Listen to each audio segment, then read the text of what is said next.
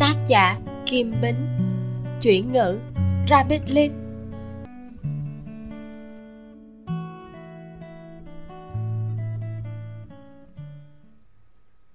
Xung quanh bến tàu hành thông có công viên và xe buýt đi trên mặt nước. Đang là kỳ nghỉ hè, mùa du lịch làm ăn phát đạt, du khách rất đông đúc. Lão Lưu hỏi tình hình sửa chữa thuyền, phân chia thuốc lá cho một đám công nhân đóng thuyền. Mấy ngày nữa thì sẽ sửa xong vậy. Người công nhân đáp, khoảng hai ba ngày, nhưng cũng không chắc chắn được đâu. Vậy chiếc thuyền kia thì sao? Chiếc kia thì hỏng nặng hơn, xem ra là phải đại tu đó, phải mất thêm tiền. Lão Lưu lại hỏi, Đại tu mất bao nhiêu? Phải khoảng một hai vạn đó. Vậy sửa chữa đơn giản thì sao? Có thể sử dụng là được rồi. Không thể gián đoạn công việc nữa chừng được. Người công nhân tính toán. Thế nào cũng phải mất bảy tám ngàn. Mặt cỏ trên sườn núi như tấm đệm. Cái cây lớn đã che khuất ánh sáng mặt trời, không nhìn thấy rõ tấm biển. Lý Chính gối đầu nằm trên cỏ, xuyên qua khẽ hở của lá cây, hiếp mắt nhìn về phía mặt trời, bên tai không ngừng vang lên tiếng người. Lão Lưu đi lên sườn núi, nói với anh. Thuyền của cậu sửa chữa đơn giản cũng phải bảy tám ngàn. Có mang theo đủ tiền không? Không mang. Không mang ư. Vậy thôi tôi cho cậu mượn trước. Lý Chính ngồi dậy, lấy bao thuốc, rút điếu thuốc đưa qua. Hai người cùng hút thuốc. Lý Chính nói. Vậy chú cho cháu mượn trước đi. Mấy ngày nữa thu được tiền, cháu trả chú. À, phải sửa mất bao lâu? Nhiều nhất là 4 năm ngày. Vậy vẫn còn kịp hành trình. Lão Lưu cười. Cậu cũng sợ trễ hành trình à? Lý Chính cười. Cháu cũng phải kiếm ăn chứ. Dưới sườn núi có mấy người trẻ tuổi, hình như đang tranh cãi gì đó. Lý Chính quay qua nhìn. Hai nam hai nữ, thoạt nhìn khoảng 20 tuổi. Nam đẹp trai sáng láng, nữ trẻ trung xinh đẹp. Bốn con người đều đẹp mắt. Cô gái mặc váy lam mỉm cười hỏi Lý Chính. Anh ơi, quấy này một chút, nơi này có khách sạn nào sạch sẽ mà giá rẻ không? Lý Chính còn chưa kịp trả lời, lão Lưu đã cướp lời. Có chứ, gần đây có khách sạn vừa tiện nghi vừa giá rẻ. Một đêm có 130 đồng, mới xài có một năm thôi, tất cả đồ đạc đều còn mới hết. Chàng trai đeo túi du lịch nói với đồng bọn. Hơi đắt, hai căn phòng mất 260 đồng đó. Cô gái mặc váy lam nói. Thực ra tớ còn 100. Lão Lưu ngắt lời. Chúng tôi cũng ở khách sạn đó mà, thật sự rất tốt. Các cháu thuê hai phòng có thể tính cho các cháu rẻ một chút. Có lẽ khoảng 200 là thuê được rồi. Lão Lưu chọc cánh tay của Lý Chính. Lý Chính lên tiếng hỏi. Mấy người đến đây du lịch. Cô gái mặc váy lam đáp. Đúng vậy, hôm nay vừa mới đến đây, vợ từ trên xe buýt đi trên mặt nước xuống. À, đúng mùa du lịch, 100 một phòng cũng không đắt đâu. Người này quen ông chủ khách sạn, kiếm mối làm ăn cho người ta, nhưng chú ấy nói thật đấy. Lý Chính lấy điếu thuốc chỉ vào lão Lưu. Lời nói của anh có vẻ đáng tin. Bốn người nhìn nhau rồi cùng đi. Mấy người đi lên sườn núi. Cô gái mặc áo phông trắng đúng lúc thấy tấm biển trên cây. Đọc ra. Cây trắc bá là gì? Một loại thuộc cây bách à? Ai biết, mau đi thôi. Bốn người đi ở phía sau. Cô gái mặc áo trắng lại nói. Không biết có tìm được ví về không nữa? Cao Quân, trong ví cậu có bao nhiêu tiền vậy? Cô gái tên Cao Quân đáp. Cũng không nhiều lắm, chủ yếu là trong thẻ thôi. Còn cậu thì sao Từ Dương? Cũng giống cậu thôi, chỉ có hơn một ngàn tiền mặt. Vẻ mặt Từ Dương phiền não. Đều tại cậu hết, bọn tớ đưa ví cho cậu. Mắt mũi cậu để đâu mà chúng tớ mới đi một chút đã làm mất hết. Từ Dương gân cổ lên cãi. Tớ cũng đánh mất ví của mình. Ví bị móc trộm mà, cậu còn không chịu để yên. Thôi được rồi Vương Kiết, cậu bớt tranh cãi đi. Cả cậu nữa Từ Dương. Cao Quân nói xong kéo ba lô từ trên lưng người nọ. Bác Văn, tớ muốn uống nước. tưởng bác văn hơi do dự nhưng vẫn đưa nước của mình cho cô bạn từ dương hỏi sao cậu không mang thẻ theo người tưởng bác văn đáp lúc đi tôi chỉ mang theo số tiền vừa đủ dùng thôi ai mà biết lại gặp chuyện đen đuổi như thế ngồi lên xe buýt đi trên mặt nước thì ví bị móc mất vừa rồi báo án còn tranh cãi với người quản lý. Mấy người họ đều đã kiệt sức. Lão lưu đi ở phía trước nhỏ giọng. Chắc là gặp phải kẻ trộm. Lý chính hừ một tiếng. Chú còn kim cả chức chào hàng khách sạn. Có được trích phần trăm không vậy? Ha ha ha. Cũng coi như giúp bạn bè thôi mà. Đến nơi bốn người kia dừng bước nhìn về cửa khách sạn đơn giản cao quân thấp giọng nếu chúng ta không ở có bị bọn họ ép vào không? Phụ nữ các cậu đúng là phiền toái. Ban ngày ban mặt thế này có nhiều kẻ cướp như thế sao? Từ dương vừa nói vừa dẫn đầu đi vào. Khách sạn nhỏ này bên ngoài đơn giản nhưng bên trong được trang hoàng khá sạch sẽ. Lão lưu nói tôi không lừa các cô các cậu chứ. Phòng ở chỗ này rất tốt. Các cô cậu cứ lên trên xem trước đi còn có thể ăn cơm bên dưới nữa. Giá cả thật sự rất có lợi đó. Bốn người theo người phục vụ khách sạn lên lầu. Vừa vào phòng đã thấy cách trang hoàng thoáng đãng. Bồn vệ sinh sạch sẽ, wifi cũng nhanh. Lập tức quyết định thuê hai phòng. Hai chàng trai ở phòng bên cạnh, hai cô gái mệt mỏi ngã nhào lên giường. Vương khiết nghỉ ngơi một lát rồi đi tắm, thay một bộ đồ mới, ngồi trước gương trang điểm. Cao quân nói cậu không mệt à? Tối rồi còn trang điểm. Trang điểm có gì mệt chứ? Cậu trang điểm cho ai xem vậy? Từ dương hả?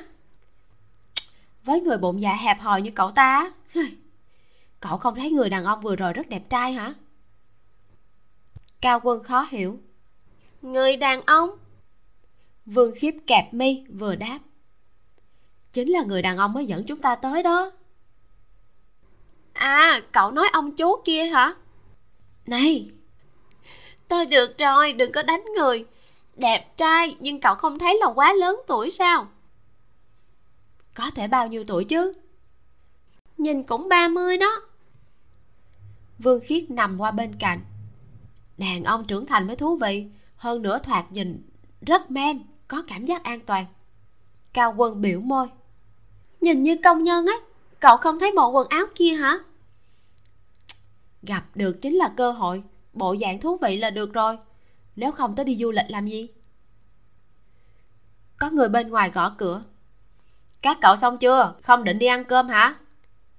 Đến đây. Vương khiết đứng lên chỉnh lại quần áo. Bốn người xuống lầu. Thấy hai người dẫn đường đã ngồi vào bàn cơm. Chào hỏi một chút. Ngồi xuống bên kia gọi món ăn chơi di động. Tưởng bắt văn mở quay sim một cô nhóc từ trên lầu chạy xuống. Cha chú lý.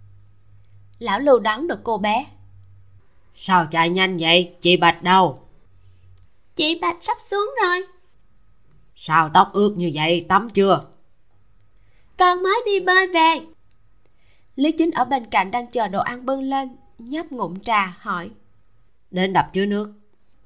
Không ạ à, đến hồ bên kia. Bơi thế nào vui lắm nhưng chị bạch cứ ở bên cạnh gọi không cho con bơi. Lý chính chật một tiếng.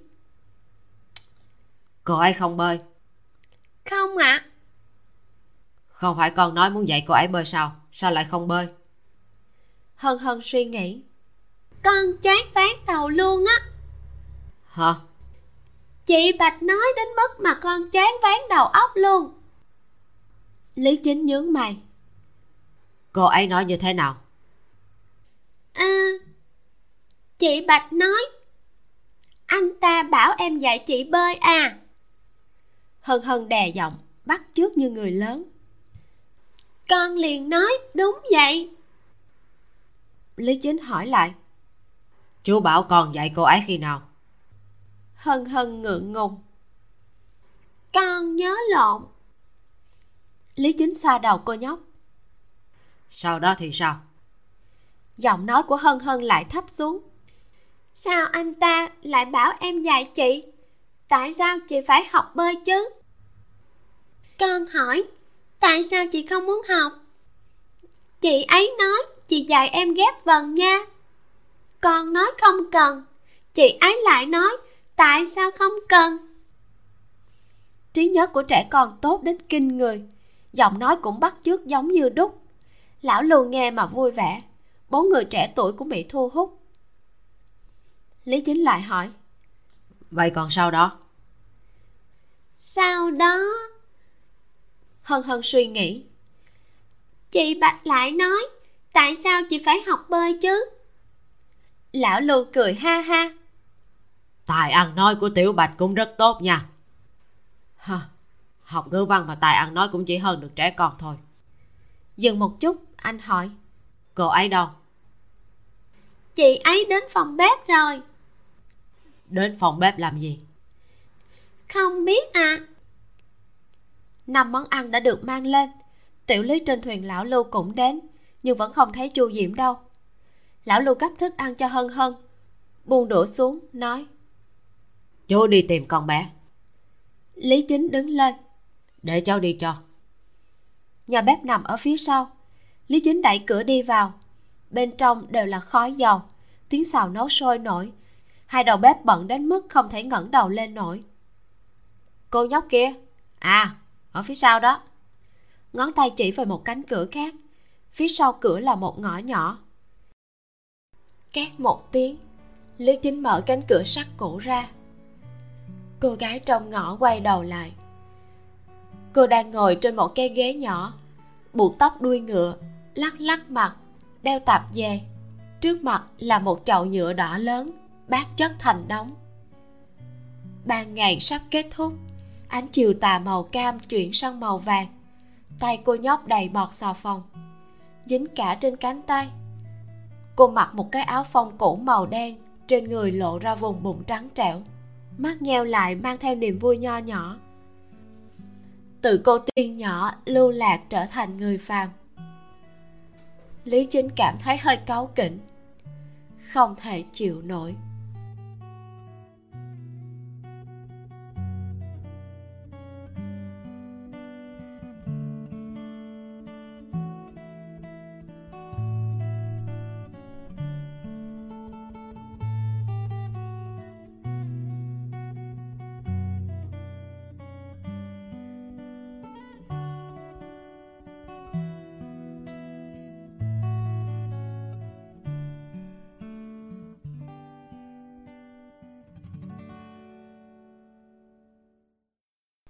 Chu diễm hỏi ăn cơm rồi à ừ.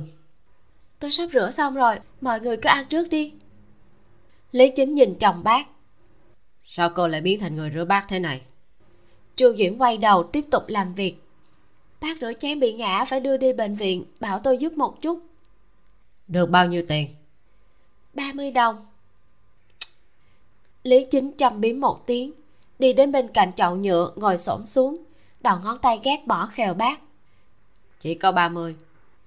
Chu diễm nói trong túi anh còn chẳng có đồng nào kia mà. Lý chính lườm cô. Tôi phất tay một cái là có tiền tin không? Ai chả nói khoét được chứ. Cô nhóc than thở một tiếng lý chính cũng không phủ nhận anh hừ nói chỉ có chút bản lĩnh ấy mà cũng muốn kiếm tiền về nhà sao không tìm được công việc tốt tôi không có chứng minh thư cũng không có kinh nghiệm. Đến đâu hay đến đó thôi. Cũng còn biết phần lượng của mình. Cứ đến đâu hay đến ấy trước khi khai giảng có thể kiếm được tiền đi đường sao? Động tác của chu diễm ngừng lại. Nào chỉ có tiền đi đường còn có tiền học nữa đã ba năm rồi. Chu diễm biểu môi. Thuyền đến đầu cầu tự nhiên thẳng. Lý chính gạt bác thuận miệng hỏi đã từng nhìn thấy lúc thuyền qua cầu chưa? Chu diễm khó hiểu. Hả? Lúc qua cầu thuyền phải đi thẳng vì nguy hiểm. Mỗi thuyền còn phải dừng để đợi người định hướng. Nếu không thì có thể đụng vào cầu bất cứ lúc nào. Lý chính đứng lên. Tự nhiên thẳng sao? Nói thì rất dễ nhưng chỉ là an ủi khi bản thân không nhìn thấy hy vọng mà thôi. Học ngữ văn nhưng đừng chỉ có biết dựa vào sách nói xong, anh bước đi. Chu diễm ngay người một lát, buồn bực nhanh chóng rửa sạch chỗ bát còn lại. Ôm lấy chậu nhựa, cầm bát đi vào nhà bếp. Lúc đi vào, thấy lý chính đang hút thuốc trò chuyện với ông chủ khách sạn. Hình như không phát hiện ra cô đang bước vào. Chu diễm đặt bát xuống, nói với đầu bếp rồi đi ra cửa. Vừa ra ngoài thì người phía sau cũng đi theo. Tới nhà ăn, thấy bàn của lão lưu, chu diễm dừng bước người phía sau xoẹt qua cô ngồi xuống. Lão lưu lên tiếng. Đừng đứng đợi ra đây mau ngồi xuống ăn cơm đi. Dạ chu diễm ngồi xuống chỗ trống. Vương khiết đã ăn lửng dạ nhìn thấy lý chính quay lại hơi không dằn lòng được chuẩn bị một lúc. Cô ta nói vâng anh nha khách sạn này rất tốt. Lý chính ừ một tiếng biến thành châu chấu bay qua bàn ăn chu diễm đã sớm đói bụng. Trước đó, nghe lý chính nói là có cơm ăn. Vốn cô còn rất vui vẻ, bây giờ tâm trạng lại trùng xuống. Vương khiết lại nói xưng hô với anh thế nào đây? Em tên là vương khiết. Không ai để ý đến cô ta. Hân hân vừa nhai cơm, vừa nói, chú ấy là chú lý. Mọi người đều im lặng. Vương khiết cười, cô bạn nhỏ đáng yêu quá làm như là vô cùng quen thuộc. Nói tiếp. Vậy em gọi anh là anh lý ha? Lão lưu và tiểu lý nhìn nhau cúi đầu nhai cơm nhịn cười. Chu diễm nhìn lý chính không phòng bị đúng lúc chạm phải tầm mắt anh. Lý chính thản nhiên nói với cô ăn của cô đi. Chu diễm thấp giọng đáp ừ. Vương khiết lại nhìn chằm chằm vào mắt lý chính càng nhìn càng cảm thấy thú vị. Gấp hai đũa đồ ăn, thấy người ngồi bên cạnh mình thấp thỏm, cô ta nói. Sao vậy? Tưởng bác văn ăn xong trở về phòng rồi. Nhớ cậu ta hả? Nhớ thì đi tìm đi, đuổi cái bóng đèn kia đi. Cậu nói bừa gì vậy? Cao quân liếc sang bàn bên kia. Về phòng rồi tớ sẽ nói cho cậu nghe. Vừa về phòng, vương khiết vội vàng hỏi. Cậu muốn nói gì với tớ mà phải bí mật thế? Cao quân thất thần một lát mới lên tiếng. Vừa rồi lúc ăn cơm, lúc sau có một cô gái xuất hiện, cậu có nhìn thấy không? Vương khiết kỳ quái. Đương nhiên là thấy, cô ta cũng đâu phải là quỷ. Nhưng thật ra vương khiết cũng không nhìn rõ khuôn mặt cô gái ấy. Cao quân im lặng một lát. Vương khiết lại hỏi, sao vậy? Cô ta là ai thế? Cậu quen à? Bạn thời trung học của tớ bạn thời trung học. Vậy sao vừa rồi không chào hỏi nhau? Cô ta cũng không nhận ra cậu hả? Vương khiết suy nghĩ một lát lại hỏi tiếp. Mà, không đúng. Với tình huống này thì hai người có thù với nhau hả? Cao quân không đáp, ngồi một lát mới lên tiếng. Hay là chúng ta đổi khách sạn đi? Chu diễm quay về phòng, nằm ngay người một lát mới lấy di động ra trò chuyện với nghiêm phương phương. Chu diễm nhắn tin. Vừa rồi em gặp bạn thời trung học, cha cô ta là mới đánh được một nửa, nghiêm phương phương nhắn lại. Hai ngày trước mẹ em mới đòi được khoản nợ, hình như là tám ngàn hay sao ấy. Món nợ nhà em sắp trả xong rồi, cô sinh viên. Chu diễm nhìn một lát, lại xóa những hàng chữ kia đi.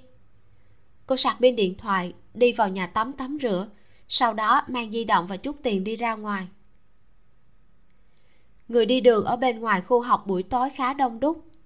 Chu diễm và chủ cửa hàng quần áo thương lượng một lúc. Lấy một đống quần áo, đi sang bên đường đối diện. Cô ngồi xổm xuống, không nói tiếng nào. Sau đó lại đứng lên, nhìn đám người vẫn im lặng. Một lát sau, chủ quán ở phía đối diện hô lên. Cô như vậy sao bán hàng được? Chu diễm nhớ lại cảnh tượng nghiêm phương phương chỉ vào ngực cô, nói với một đám đàn ông xa lạ. Thì bỗng nhiên cảm thấy có dũng khí. Thành giọng hét. Áo phong một chiếc 30 đồng, hai chiếc 25 đồng đây. Lý chính vẫn không quen ngủ buổi tối, ra ngoài khách sạn đi dạo. Bất tri bất giác tới chợ đêm. Nghe thấy giọng nói dịu dàng rao hàng kia. Lúc cô mới lên thuyền vì bị cảm nên giọng nói hơi khàn, không nghe rõ tiếng sau đó lần đầu tiên nghe thấy cô đọc nắng chiều sưởi ấm làn cỏ mình. Màu sông hắt lên rèm thưa mềm mại như mây. Lúc này cô đứng ở phố dùng sức cao giọng mặt đỏ lên nhưng giọng nói vẫn mềm mại êm tai như trước. Anh trai có dán màn hình di động không? Lý chính nhìn về phía chủ quán dán màn hình ngồi bên cạnh. Không mang tiền. Ờ. À. lý chính lại hỏi tiếp đêm nay cậu có thể kiếm được bao nhiêu? Ờ, lúc đắt hàng có thể kiếm được mấy trăm. Còn hôm nay tới giờ tôi còn chưa kiếm được người mở hàng đây. Không phải nói dán màn hình kiếm đến hàng vạn mỗi tháng sao? Ơi, đừng nghe tin đồn bậy. Mỗi tháng mà kiếm được hàng vạn tôi đã chẳng còn phải dán màn hình. Anh làm nghề gì? Tôi à? Chạy thuyền. Ôi vất vả lắm. Ừ mệt lắm. Còn cậu? Cái gì? Có vất vả không? Ừ, vất vả chứ. Mỗi lần nộp tiền thuê nhà tôi mệt đến mức chỉ muốn chăm một mồi lửa cho căn phòng luôn. Lý chính cười liếc nhìn cô nhóc bên đường đối diện. Thật sự là tràn đầy sức lực đồ cũ cũng không tha. Chủ quán hồ đồ muốn hỏi lại thì người đã đi rồi. Đến 11 giờ chu diễm mới trở về mệt đến mức dính vào gối là ngủ luôn buổi sáng bị hân hân lay tỉnh. Chị bách chị bách. Chu diễm mơ màng. Sao vậy? Chị mau dậy đi hôm nay cùng cha em ra bến tàu xem sửa thuyền. Chị không muốn đi. Đi đi mà một mình em chán lắm chị kể chuyện cho em nghe nha. Dáng vẻ của hân hân không xinh đẹp ngoại hình cũng chả được coi là đáng yêu nhưng chu diễm rất thích cô bé này nghĩ hai giây cô liền ngồi dậy. Được rồi. Yeah! Lúc xuống lầu lão lưu đã đi trước. Chu diễm phát hiện bên cạnh tiểu lý có thêm một cô gái. Lý chính chờ ở cửa khách sạn nói vợ cậu ta. Chu diễm kinh ngạc. Sao vợ anh ta lại đến đây? Nghe nói xảy ra chuyện nên lo lắng. Vậy hôm nay tiểu lý không đi cùng chúng ta sao? Không hai người mang theo hân hân đi ra bến tàu.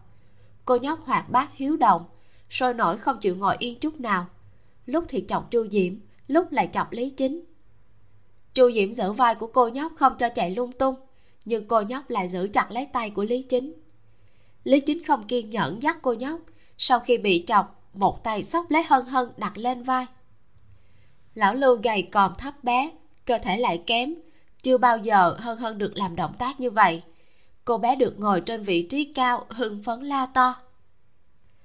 Lý chính nhắc đừng lắc còn lắc nữa chú ném xuống đó.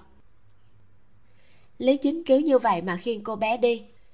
Chu diễm đi sau mấy bước nhìn một lát rồi mới đuổi theo.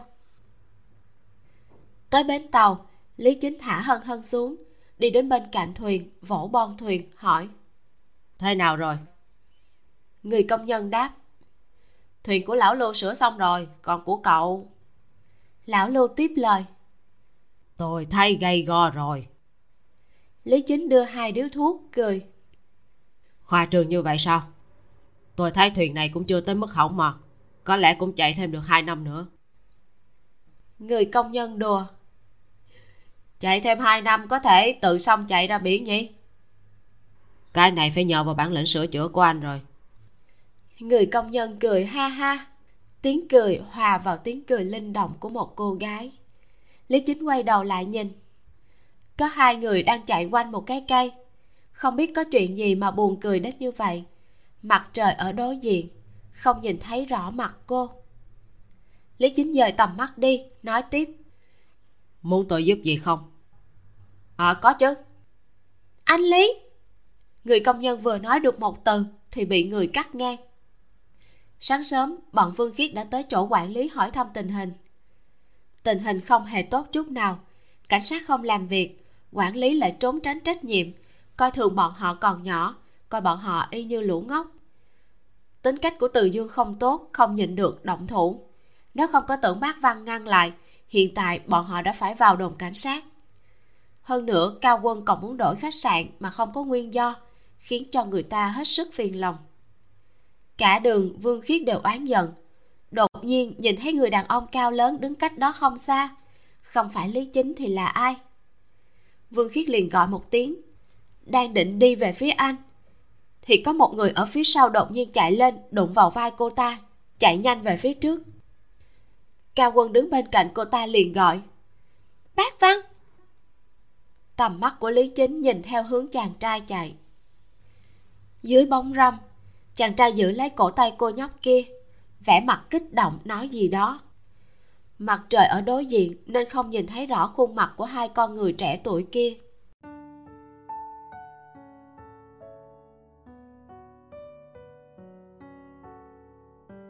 Người quản lý thở hổn hển đuổi tới nơi, gọi bọn họ. Mai mà các cô cậu còn chưa đi, mau quay lại đi, hình như bắt được kẻ trộm rồi. Đợi một lúc lại nói tiếp mau lên còn làm gì nữa? Tưởng bác văn lề mề đi qua. Cuối cùng bốn người theo người quản lý rời đi. Chu diễm mang hân hân đi qua. Cô nhóc muốn uống nước. Lão lưu mở một chai nước cho cô nhóc lại hỏi chu diễm. Tiểu bạch vừa rồi là người quen của cháu hả? Bọn họ ở chung khách sạn với chúng ta đó. Chu diễm đáp. Dạ cháu biết hai người là bạn học thời trung học. À cũng khéo nhỉ hân hân đã chơi đến mệt. Lão lưu ôm cô bé đến chỗ người công nhân nghỉ ngơi một lúc. Lý chính nhìn chu diễm dưới ánh mặt trời trán cô có một lớp mồ hôi mỏng hai má đỏ bừng. Không biết là do phơi nắng hay là kích động. Còn nước không? Chu diễm hỏi. Lý chính hết cầm. Ở kia chu diễm xoay người lấy chai nước mở ra nhấp một ngụm. Nghe thấy người bên cạnh lại nói nhìn không ra thời trung học cô cũng đã yêu đương. Chu diễm ngừng lại, sau đó uống thêm một ngụm nước nữa, rồi vặn nắp chai lại. Người công nhân ở bên kia gọi lý chính qua có việc. Lý chính không đợi chu diễm tiếp lời đã rời đi. Chu diễm để chai nước trở về chỗ cũ, nhìn về người nọ ở phía xa. Anh đang nhận lấy thuốc lá do người công nhân đưa cho. Không hút, chỉ để trong tay chuyển qua, chuyển lại chu diễm lại cầm chai nước uống một ngụm lớn. Không cẩn thận bị sặc, đỏ bừng mặt, ho khan một lúc. Cô lau miệng, nhìn về phía bốn người kia rời đi, ngẩn người. Này, tiểu lý tiểu lý, cậu có nghe tôi nói không đây? Lý chính dời tầm mắt, cắn thuốc lá. Vẫn đang nghe đây, nói tiếp đi. Cậu có muốn sửa căn phòng bên trong không? Tôi thấy cửa kính đã vỡ cả rồi. Sao mà có thể ở được chứ? Bạn của tôi làm về phần này. Nếu cậu muốn sửa tôi sẽ bảo ông ấy tính giá rẻ cho cậu. Lý chính cười. Cảm ơn. Chỉ có mình kẻ thô kệch như tôi ở thôi không cần sửa đâu. Xem cậu đi chẳng lẽ cậu không tìm được phụ nữ sao? Làm gì có người phụ nữ nào chịu ở loại thuyền này với cậu? Lý chính kẹp điếu thuốc nhìn vết cắn ở trên thuốc. Không tìm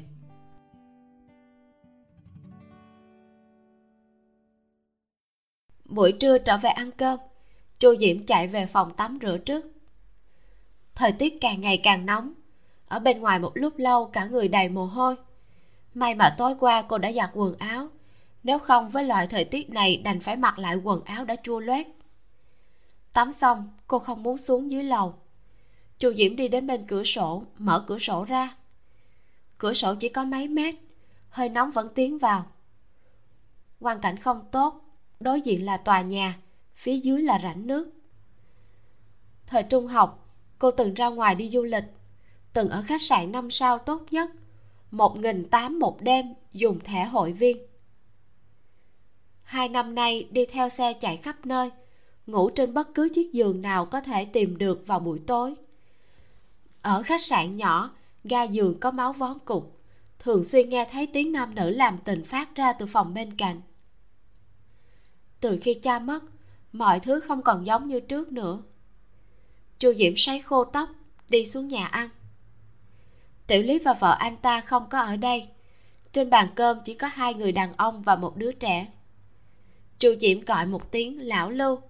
Lão lưu gật đầu, nhìn chu diễm, muốn nói lại thôi. Chu diễm không để ý giúp hân hân cầm đũa. Lúc muốn lấy ấm trà thì bị tay lý chính chạm vào lý chính liếc cô tự rót cho mình một chén bỏ ấm trà ra không nói lời nào uống sạch.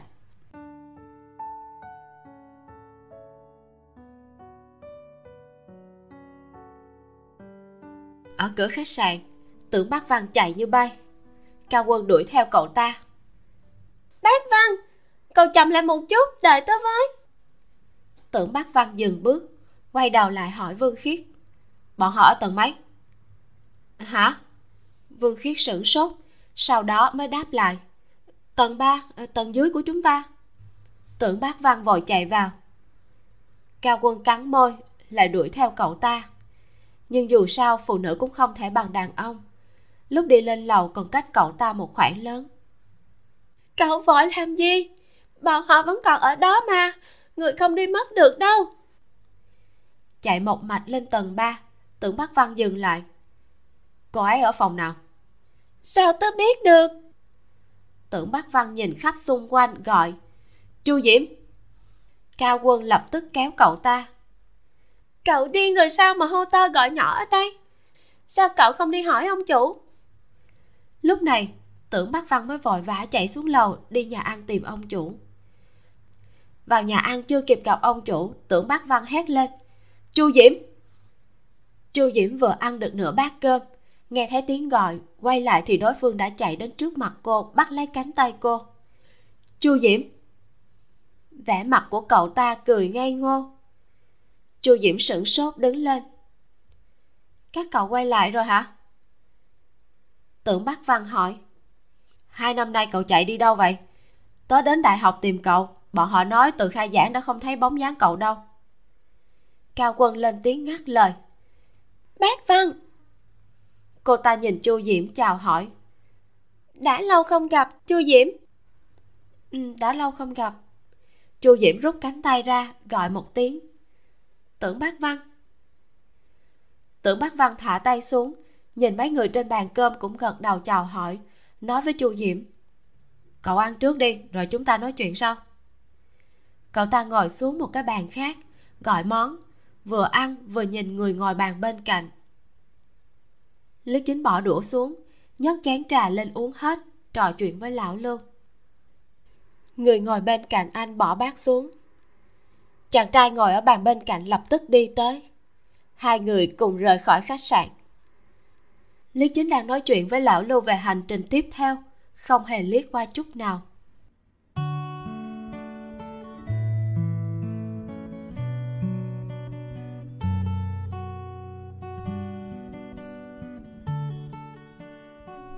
Buổi trưa là lúc mặt trời gay gắt nhất. Hai người đều không quen nơi này nên cũng không đi xa. Tùy tiện tìm một cái cây rồi dừng lại. Tưởng bác văn hỏi tìm cửa hàng giải khác nha. Không cần đâu. Hai năm không gặp chu diễm cũng không biết nên mở đầu như thế nào. Nhớ tới chuyện lão lưu vừa nói với mình cô hỏi các cậu đã tìm được ví tiền chưa? Tưởng bác văn lắc đầu vẫn chưa? Hình như bọn chúng là một nhóm. Kẻ bắt được hôm nay không phải là tên trộm ví của tớ. Nghe nói cảnh sát đã thả dây câu dài, nên mới bắt được tên trộm kia. Cậu ra ngoài cũng phải để ý ví tiền đấy. Chu diễm muốn nói cô không có ví, nhưng khi nói đến miệng thì lại biến thành ừ. Tưởng bắc văn lại hỏi, rốt cuộc sao cậu lại không đi học? Sau đó tớ còn đến nhà thì nhà cậu đã bán rồi. Ừ, có chút chuyện. Có chuyện gì vậy? Không thể nói với tớ một tiếng ư. Chu diễm cúi đầu không đáp. Tưởng bác văn nhìn trán, mặt cô đã có lớp mồ hôi mỏng. Cậu đứng về phía mặt trời chiếu trắng nóng cho cô. Hỏi, cậu còn lên quy quy không? Con. Vậy cậu không nhìn thấy tớ gửi số quay xin cho cậu sao? Số quay sim cũng là số di động. Cậu ta từng gửi trong nhóm lớp để mọi người thêm cậu ta vào. Chu diễm đã từng thấy, nhưng cô nói dối. Ừ, không thấy. Tưởng bác văn trừng cô, duỗi tay ra. Di động. Chu diễm không lấy ra. Tưởng bác văn móc thẳng vào túi quần jean. Di động nằm ngay trong đó. Chu diễm cúi đầu không né tránh, bị cậu ta ôm lấy thắt lưng tưởng bác văn giống như là bị điện giật, lập tức buông ra, mặt đỏ lên, khàn giọng nói. Cho tới số đi, ngay cả số di động cậu cũng đổi rồi. Chu diễm bất đắc dĩ thở dài. Hai người quay lại khách sạn, tưởng bắc văn đưa chu diễm lên tầng 3 nhìn cô đứng ở cửa dừng lại.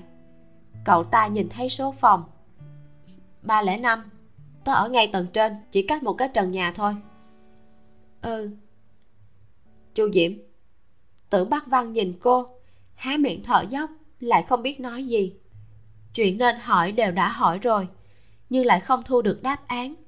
Cô cũng không nói nhiều lắm. Tưởng bắc văn tháp giọng dặn dò. Cậu nghỉ ngơi cho tốt, tớ sẽ gửi tin nhắn cho cậu. Tớ cũng nói với người nhà nghỉ hè sẽ đi du lịch hai tháng. Cậu đi đâu vậy? Nói không chừng chúng ta cùng đường cánh cửa mỏng. Vị trí của hai người đứng bên ngoài cũng không tốt. Hơi lệch sang phòng 307 người trong phòng 307 nghe không sót một chữ nào. Lý chính trở mình duỗi thắt lưng, tiếp tục ngủ. Ngủ cho đến khi trời tối mịt, nhìn di động đã hơn 7 giờ. Vợ tiểu lý đến nên tiểu lý không ngủ chung phòng với lão lưu. Lão lưu ôm hân hân sang phòng mình. Hơn 7 giờ đúng là lúc đứa trẻ 6 tuổi thích nghe kể chuyện trước khi đi ngủ. Nhưng người kể chuyện lại không có mặt ở đây. Lão lưu nhỏ giọng hình như là đi ra khu học buổi tối. Cũng không biết đi làm gì. Chú ăn cơm rồi cháu xuống ăn đi. Hân hân đang ngủ chú sợ con bé tỉnh dậy sẽ đi tìm người. Không thể đi với cháu được. Lý chính đáp chú nghỉ ngơi đi. Lý chính ăn cơm xong đã là hơn 8 giờ uống hết hai chai bia, lại rút ra hai điếu thuốc. Bên ngoài, ở cửa lớn khách sạn, trên cây ngô đồng treo mấy bóng đèn nhỏ. Buổi tối mùa hè thu hút một đống thiêu thân, không có chút gió nào, không khí vừa oi vừa nóng. Chỗ ngồi bên cạnh đột nhiên xuất hiện thêm một người. Lý chính liếc qua, lại hút một ngụm thuốc. Vương khiết nhìn thấy hai vỏ chai bia trên bàn một người uống rất buồn chán em còn chưa ăn cơm tối đâu. Anh mời em ăn em uống cùng anh. Thế nào? Lý chính đáp. Không thừa tiền. Vậy em mời anh. Lý chính nhìn cô ta một lát cười gọi với vào bên trong. Mang thêm hai chai bia hai đĩa thức ăn. Bia và thức ăn được mang lên. Vương khiết rót cho lý chính một ly. Chạm ly với anh uống một hơi rồi dốc ngược ly. Lý chính nói. Được đấy vương khiết cười. Em còn nhiều chỗ được lắm. Như thể đang thuyết minh cô ta cũng không nhiều lời. Ăn một lát lại tùy ý hỏi. À anh đã kết hôn chưa? Chưa. Còn chưa kết hôn sao? Hình như anh cũng đâu còn trẻ. Lý chính không tiếp lời cô ta anh hỏi. Cô còn đang đi học. Ừ khai giảng là lên năm ba rồi học ngành gì? Tiếng tây ban nha. À. Vương khiết suy nghĩ anh bao nhiêu tuổi? Cũng gần hơn cô một giáp. Anh biết em bao nhiêu tuổi sao? Lý chính chật một tiếng. Vương khiết lại cười. Tròn một giáp. Với tuổi của anh sẽ rất cưng chiều người ta đó. Lý chính không tiếp lời. Vương khiết nghiêng người hỏi anh anh ở phòng giường tiêu chuẩn hay giường king size? Lý chính liếc cô ta. Cô ta ăn mặc mát mẻ chiếc váy ngắn trễ ngực ôm trọn mông không che được nhũ hoa. Cúi người một cái là ngay cả ngực cũng nhìn rõ. Lý chính hỏi bao nhiêu? Cái gì? Bao nhiêu tiền một đêm? Cái gì? Lý chính hiếp mắt. Không phải bán dâm sao vương khiết vội vàng đứng lên. Lý chính rút tiền trong túi đặt lên bàn xoay người rời khỏi khách sạn. Bữa này mời cô. Rầm một tiếng vương khiết đẩy cửa bước vào. Cao quân đang tìm dây chuyền quay đầu nhìn. Sao vậy? Vương khiết nhịn cơn tức. Không sao.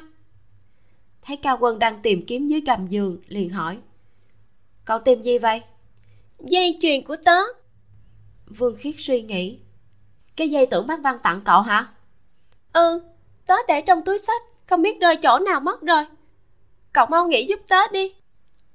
Chúng ta cũng chỉ mới đi có mấy nơi thôi, từ xe buýt đi trên mặt nước đến khách sạn. Buổi sáng vẫn còn, không rơi ở trong khách sạn thì là trên đường đi. Tớ đã tìm khắp trong khách sạn rồi, không phải thực sự rơi trên đường đấy chứ. Vương khiết nằm xuống giường. Thôi quên đi, đừng tìm nữa. Bảo cậu ta mua cho cậu cái mới không phải là xong rồi ư? Vương khiết cậu ra ngoài tìm với tớ một lát nha. Cậu điên rồi sao? Tối thế này rồi để mai tìm đi. Một mình cao quân đi ra ngoài. Không ngờ vừa ra cửa lại gặp chu diễm không biết đi đâu trở về. Hai người gật đầu chào hỏi lại đi lướt qua. Cao quân suy nghĩ gì đó gọi cô lại. Chu diễm tớ làm mất dây chuyền cậu có thể đi tìm giúp tớ không? Chu diễm suy nghĩ. Ừ, được thời gian cũng chưa quá muộn nhưng trên đường đã không còn người. Ánh đèn đường màu cam kéo bóng hai người thật dài. Cao quân vừa cúi đầu tìm vừa nói là quà sinh nhật bác văn tặng tớ là một dây chuyền kim cương mặt hoa rất dễ nhận ra. Ừ. Hai năm nay không nghe thấy tin tức gì của cậu cha tớ cũng không biết hai mẹ con cậu đi đâu hai người. Cũng không đi đâu hết chỉ là đi theo xe buôn bán chút đồ cao quân kinh ngạc. Hai người bán đồ hả? Chu diễm cười. Ừ, im lặng một lát cao quân lại nói. Tớ cũng không nói với những bạn học khác về chuyện của nhà cậu đâu. Ừ. Hai người tiếp tục im lặng. Đi tới bến tàu vẫn không tìm được chiếc dây chuyền kia. Chu diễm hỏi liệu có rơi trong khách sạn không không đâu tớ đã tìm khắp nơi trong khách sạn rồi. Cao quân bật đèn pin trên điện thoại chiếu vào mấy góc khuất trên bờ. Nhất là con đường từ chỗ quản lý lên sườn dốc cô ta chiếu rất cẩn thận. Không có một chút tiếng động nào không có một bóng người nào ở bến tàu chỉ có tiếng côn trùng kêu trong màn đêm hè. Đèn pin chiếu vào một vật sáng ngời cao quân vui vẻ. Tìm được rồi. Vừa nhặt lên đi được vài bước đột nhiên xuất hiện thêm mấy bóng dáng cao lớn. Cao quân đứng lên sửng sốt. Chu diễm lùi về phía sau hai bước. Hai người đàn ông cao gầy dơ dao găm. Giao tiền ra đây. Cao quân cắn môi, đem một trăm đồng duy nhất trên người ném xuống mặt đất, xoay người muốn chạy, nhưng chưa được hai bước đã bị đối phương bắt lấy. Chu diễm định lên giúp cô ta, người đàn ông đã bắt được cô. Chu diễm hét to một tiếng, dùng sức giãy giụa cắn cánh tay đối phương. Đối phương bị đau đẩy cô một cái. Đang ở bờ sông, cách mặt sông chỉ có 2 mét nên chu diễm bị ngã xuống. Hai người đàn ông sững sờ, cũng không còn nghĩ đến chuyện cướp bóc nữa, hai mắt nhìn nhau. Trên mặt nước truyền đến tiếng đập nước. Cứu mạng cứu mạng, tôi không biết bơi. Cao quân đứng dậy, thấy hai người đàn ông đứng im. Cô ta nhìn mặt sông, nhịn đau, xoay người bỏ chạy một người đàn ông muốn đuổi theo người kia kéo gã. Đồ thần kinh chúng ta chạy mau thôi. Bóng người trên bờ đi xa tiếng đập nước trong sông càng lúc càng lớn. Cứu mạng cứu mạng. Một người đang đi về chỗ ở của công nhân đóng tàu ở phía xa xa chăm một điếu thuốc. Vốn muốn đi về phía đường cái vừa đi được hai bước thì dừng lại. Cứu mạng. Lý chính nhả điếu thuốc ra bước nhanh nhảy vào trong sông.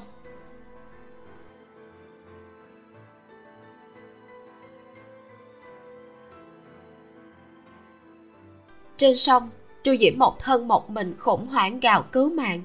Trong óc lại hiện lên hình ảnh lần trước khi thủy triều đến. Nửa người cô rơi vào trong nước. Sông tối đen, nước bẩn sọc vào mũi. Đám thuyền cách cô càng ngày càng xa, tiếng động cũng dần biến mất cô sẽ chết trong con sông xa lạ lạnh như băng. Không có ai đến cứu cô. Chu diễm dùng phần sức lực cuối cùng đạp nước. Cơ thể từ từ chìm xuống. Nước sông qua cầm, mũi, lỗ tai. Sắp đến. Vào thời khắc cuối cùng, cô giống như nhìn thấy mình đứng trên bục cao 2 mét. Dưới ánh sáng màu cam nhảy xuống. Trong một giây, nước sông tạt thẳng vào mặt cô phía sau lưng đột nhiên căng chặt cô được người đưa lên mặt nước. Chu diễm ho dữ dội sặc ra từng ngụm nước một dùng sức bắt lấy cánh tay đối phương. Đối phương lại dùng sức đẩy ra. Buông ra sao tôi bơi được chứ? Lý chính giữ cổ cô nâng đầu cô lên bơi về phía thang đá. Khoảng cách xa anh lại còn mang theo người tốc độ càng ngày càng chậm. Cắn răng dùng hết sức mất một lúc lâu mới chạm vào than đá người trong tay được anh nâng lên, lập tức ho khan. Lý chính đỡ cô lên bậc thang, thở hổn hển một lát mới chống được một cánh tay ra khỏi mặt nước. Ngồi một lúc, chiều rộng của bậc thang màu xám nhạt chỉ hơn một mét, nhanh chóng ướt sũng nước, biến thành màu xám đậm. Tiếng ho bên tai dần thay đổi, kìm nén trong mấy giây, giống như chỗ quan trọng nào đó bùng nổ tới cực hạn, ọc một tiếng lý chính còn chưa thở đều, trong một lát mới có phản ứng, nghiêng đầu nhìn người bên cạnh. Cả người cô ướt sũng nước, tóc tán loạn, bèo dính trên mặt. Chiếc áo ngắn tay màu xám đã bị rách, lưng áo lộ ra hết. Nhưng chu diễm hoàn toàn không phát hiện ra.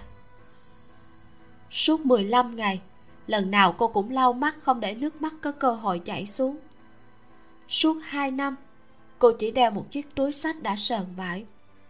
Trong 3 tháng đầu tránh ở nơi không có người khóc lóc. Bây giờ, cô thật sự không thể chịu đựng nổi nữa.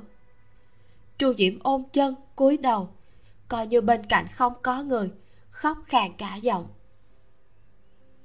Đến tàu hành thông trống trơn, mấy chiếc thuyền ở phía xa xa, không nhìn thấy bờ bên kia. Khu vực thành phố, bầu trời không nhìn thấy sao, chỉ có bóng trăng trên mặt sông. Gió nhẹ thổi qua, bóng trăng khẽ rung trong nháy mắt sẽ phân tán ra.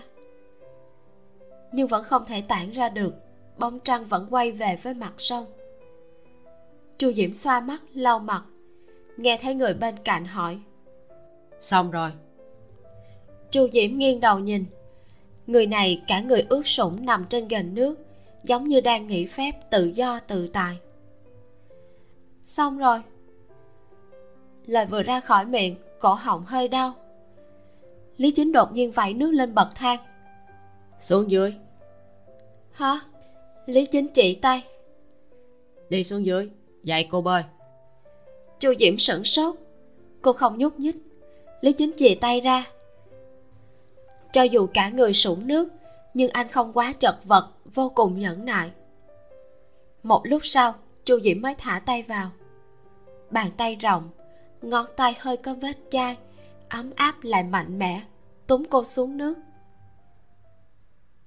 Cao quân chạy về khách sạn, không biết di động rơi ở đâu mất, trên tay chỉ còn chiếc dây chuyền.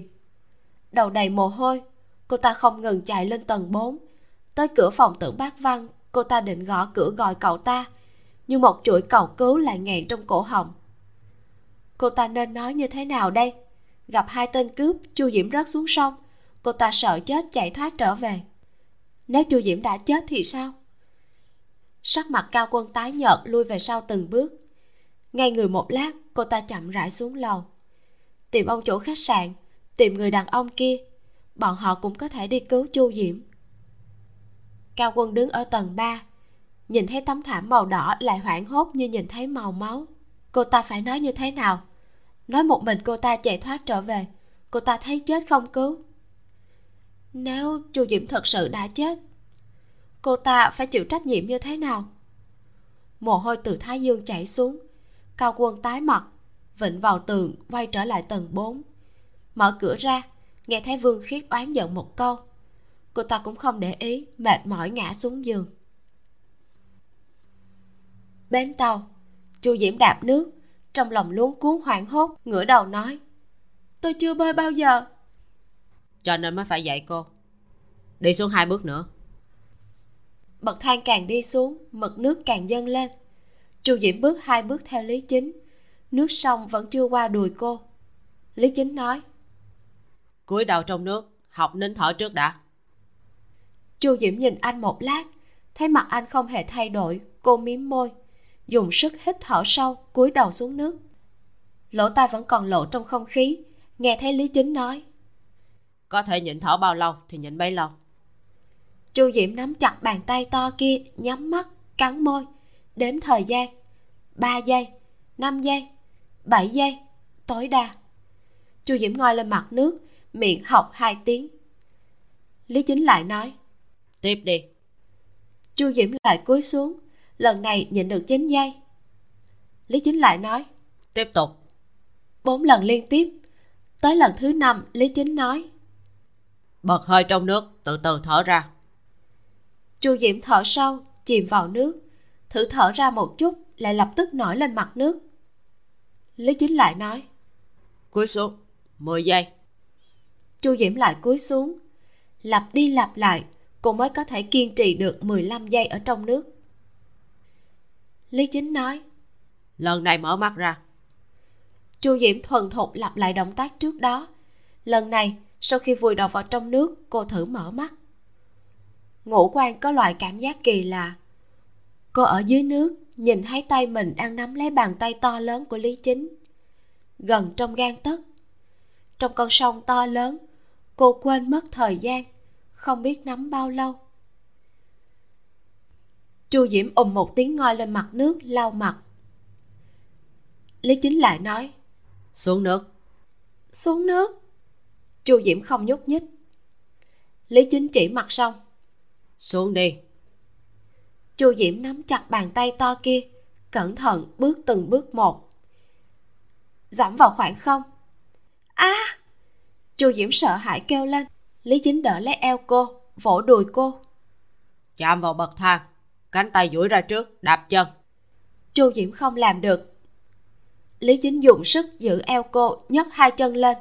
Đạp chu diễm cứng ngắc đạp mấy lần suýt nhào vào trong nước.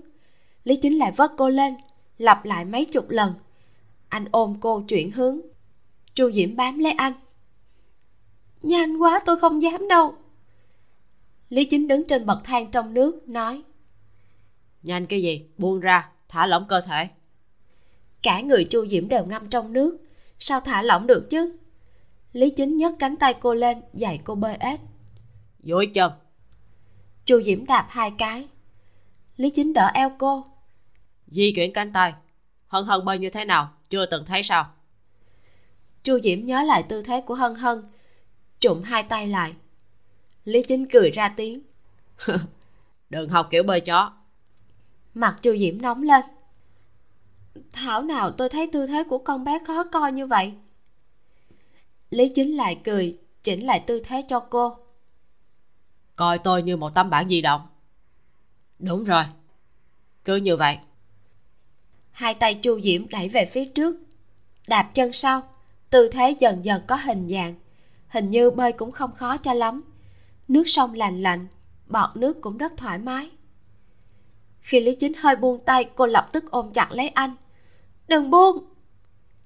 Lý chính dừng lại vỗ cô. Tiếp tục. Chu diễm lại được anh đỡ eo luyện tập tư thế bơi ếch. Khi nào lý chính có dấu hiệu buông tay cô lại lập tức bắt đầu luống cuốn. Sau mấy lần lý chính nói nghỉ một lát. Chu diễm khẽ thở vào.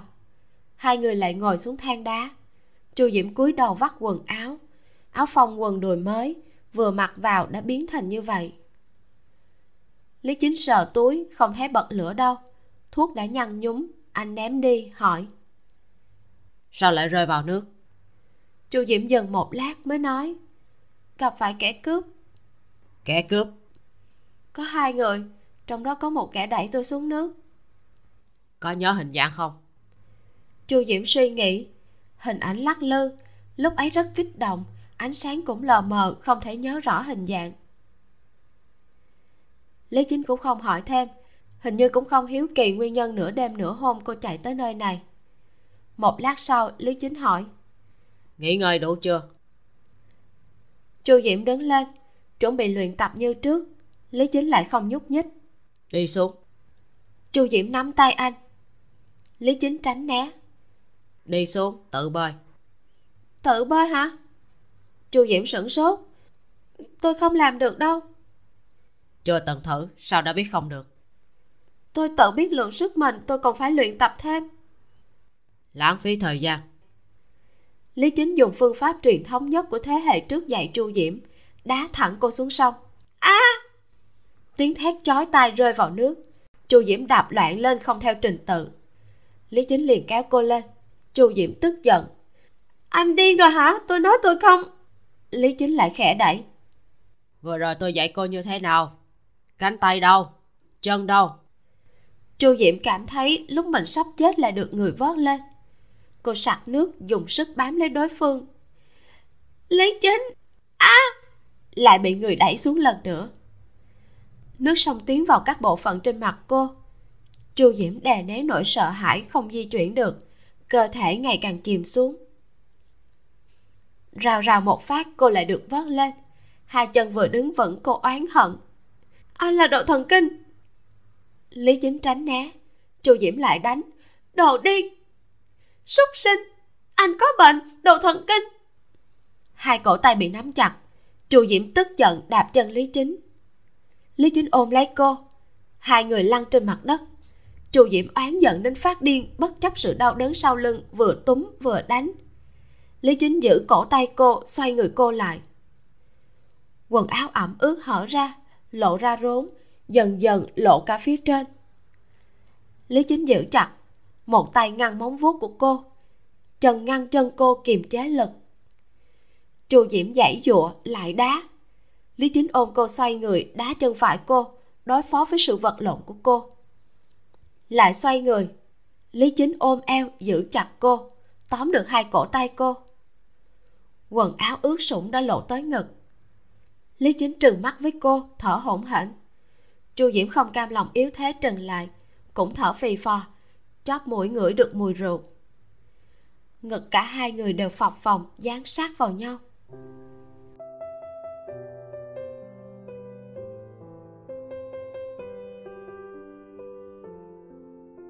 Lý chính cúi đầu, chóp mũi dán vào cô.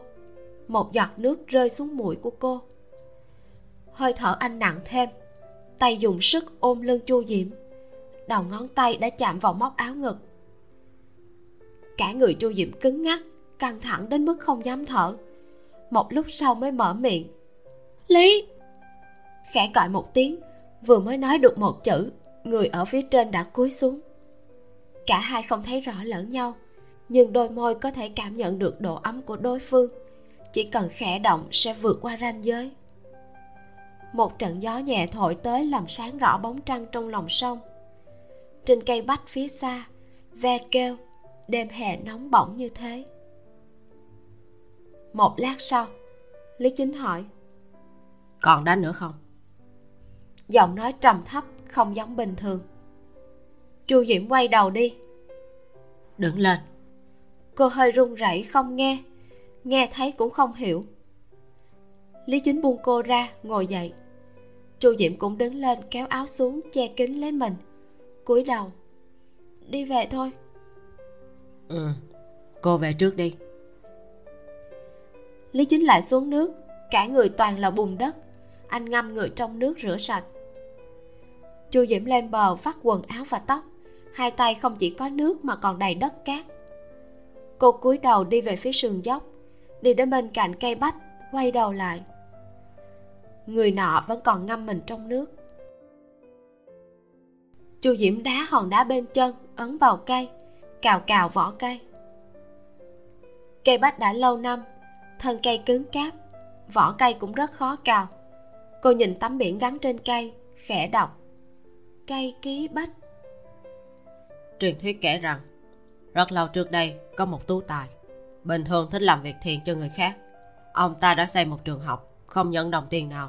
Hơn nữa số đệ tử dạy dỗ đều có tiền đồ dưới sườn dốc cả người lý chính đều nhỏ nước. Vừa đi, anh vừa nói. Sau đó thì người vợ kết tóc mất, ông ta không gượng dậy nổi. Lúc sắp sang thế giới bên kia, thì bỗng nhiên có một bà lão biết y thuật đến. Bà ấy mang theo một đám khất cái, cho bọn họ tự học ở trong trường. Mỗi ngày người tu tài nghe thấy những người khất cái kia đọc bài sai, thì cảm thấy không đành lòng. Ý chí muốn sống bắt đầu trỗi dậy.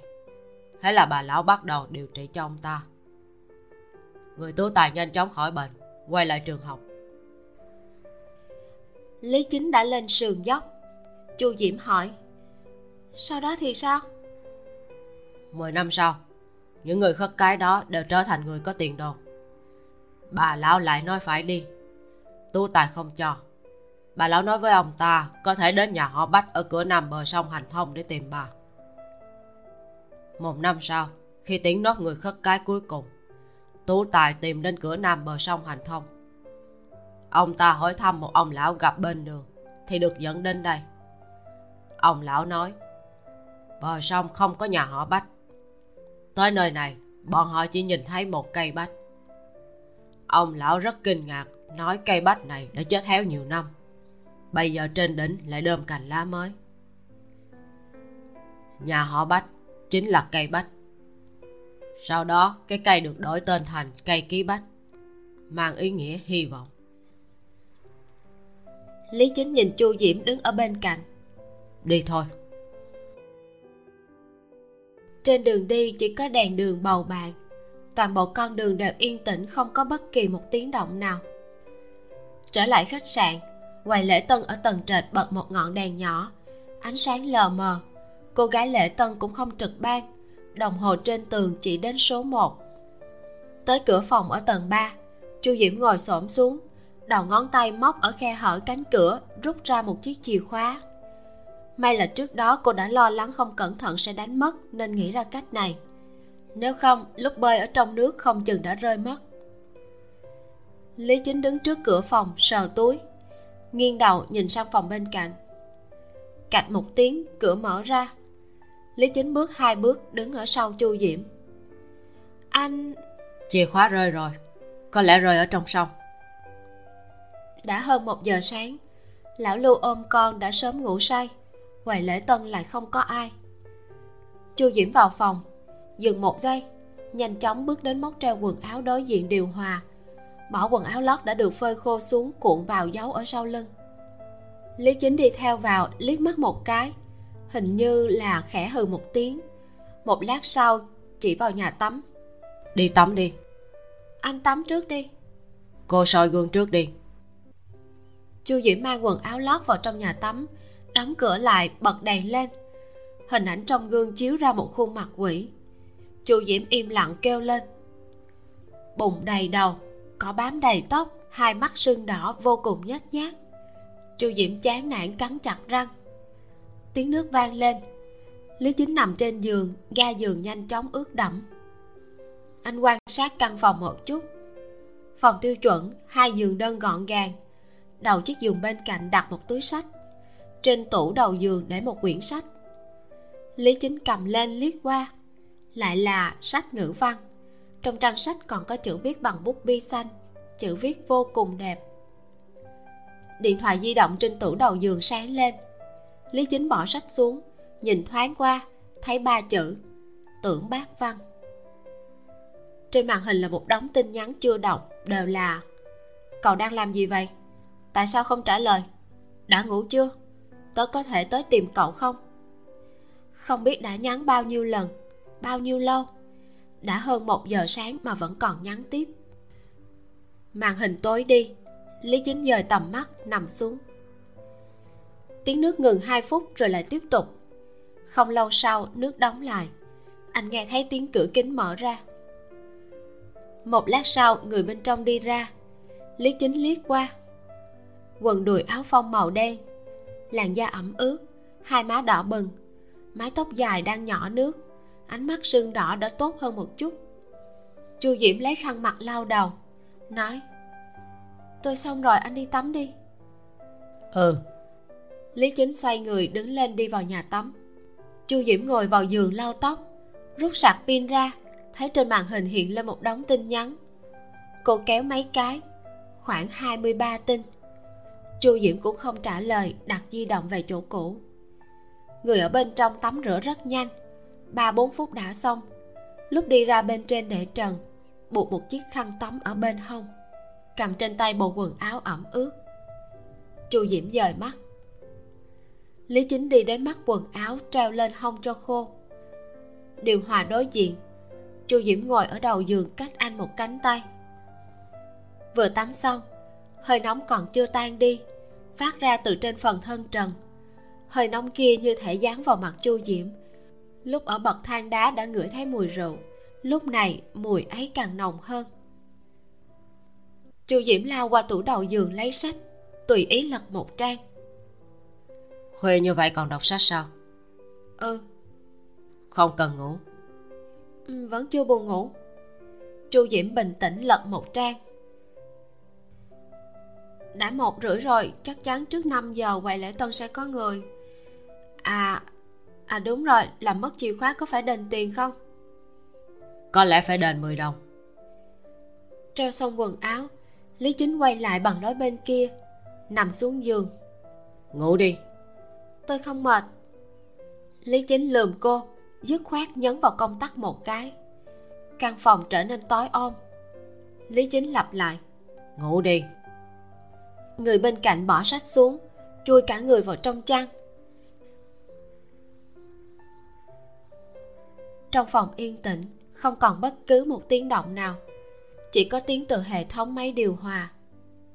Phòng nhỏ, lối đi giữa hai giường cũng nhỏ chiều rộng chỉ bằng hai lòng bàn tay giường cách nhau vô cùng gần. Ban đầu, ngay cả tiếng hít thở của người bên cạnh cũng không có. Qua mấy phút mới dần nghe thấy, một lát sau lại khẽ trở mình. Tiếng hít thở ngay gần bên tai. Lý chính gối đầu, nhìn chằm chằm trần nhà tối đen như mực. Hơi thở dần tăng thêm, từng tiếng một trong căn phòng tối ôm vang lên có vẻ khác thường nhưng người bên cạnh lại không thở máy. Không biết qua bao lâu, người bên cạnh lại khẽ trở mình. Tiếng hít thở khe khẽ cách khá xa. Lý chính nhắm mắt lại.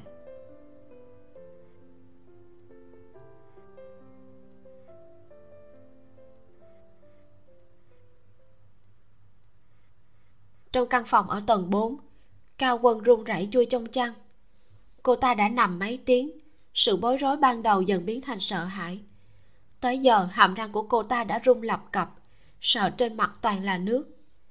Cao quân đột nhiên xoay người xuống giường giảm lên dép lê đi về phía cửa, đầu gối đụng vào giường đánh thức người đang ngủ say. Vương khiết mơ màng hỏi, sao vậy? Cao quân cũng chả quan tâm, mở cửa đi thẳng ra ngoài, dùng sức gõ cửa phòng bên cạnh. Tưởng bắc văn tưởng bắc văn tưởng Bác văn đang cầm di động, vẫn còn chưa ngủ. Nghe thấy tiếng gọi liền bật đèn ra mở cửa. Cao quân. Tưởng Bác văn. Ba giờ sáng, hai người chạy ra bến tàu lớn tiếng gọi tên chu diễm tưởng Bác văn nhảy vào trong sông, cao quân gọi bác văn. Tưởng Bác văn lặn xuống nước. Cao quân trên bờ theo sát cậu ta, không ngừng gọi chu diễm cuối cùng đã bật khóc tưởng bắc văn trèo lên bờ. Cả người ướt sũng nước không ngừng chạy về khách sạn. Phía chân trời đã hơi sáng lên. Hai chân cậu ta nặng như đeo chì đi vào khách sạn. Cao quân thì khóc nức nở. Bác văn làm thế nào bây giờ? Làm sao đây? Báo cảnh sát thôi. Sắc mặt tưởng bác văn trắng bệch đi thẳng lên tầng 4 đi đến đầu tầng 3 cậu ta dừng bước đột nhiên xoay người đi về phía phòng 305 đập mạnh cửa. Chu diễm, vừa gọi một tiếng cửa đã mở ra. Trong nháy mắt, cổ họng tưởng bác văn nghẹn lại. Lý chính ở trần, trên tay cầm bộ quần áo, mở cửa ra. Nhìn từ trên xuống, thấy cao quân đang lôi lôi kéo kéo trợn mắt há hốc mồm, mặt lại đầy nước mắt. Anh lại nhìn về phía tưởng bác văn cả người ướt sũng nước, hỏi. Mới sáng sớm đã đi bơi rồi cửa phòng nhà tắm mở ra. Lý chính quay lại. Tìm cô đấy. Anh lui sang một bên.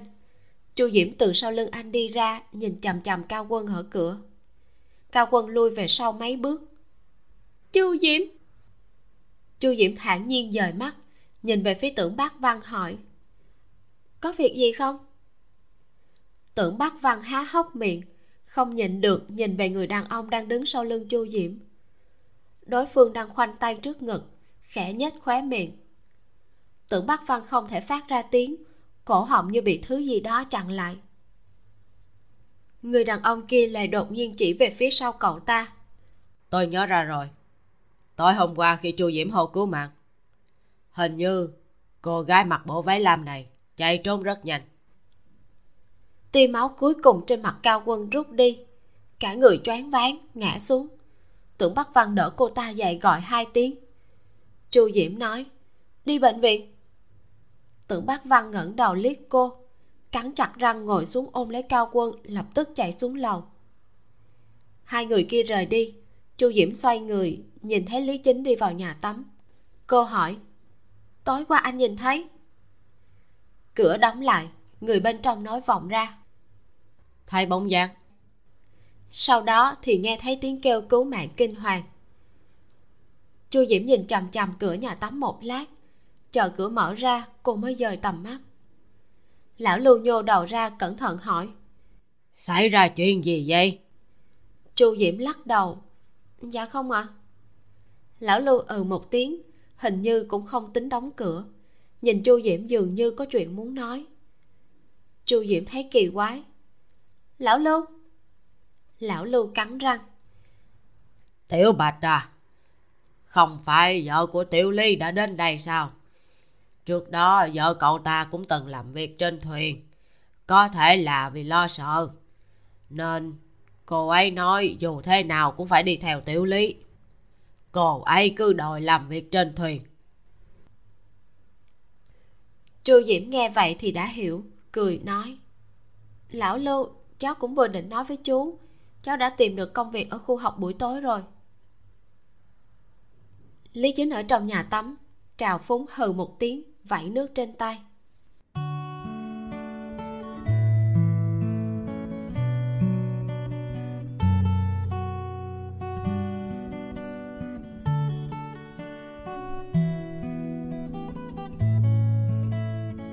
Hôm nay cả hai chiếc thuyền đều đã sửa xong cả ngày lý chính và lão lưu đều ở bến tàu. Chu diễm ở trong phòng ngay người một tiếng mới đi ra cửa. Cô chi một đồng ngồi trên xe buýt không có điều hòa. Hỏi hành khách, chọn một trạm xuống xe. Khu phố trung tâm sầm uất. Từ xa có thể thấy lối vào trạm tàu điện ngầm. Cửa hàng hai bên đường san sát nhau.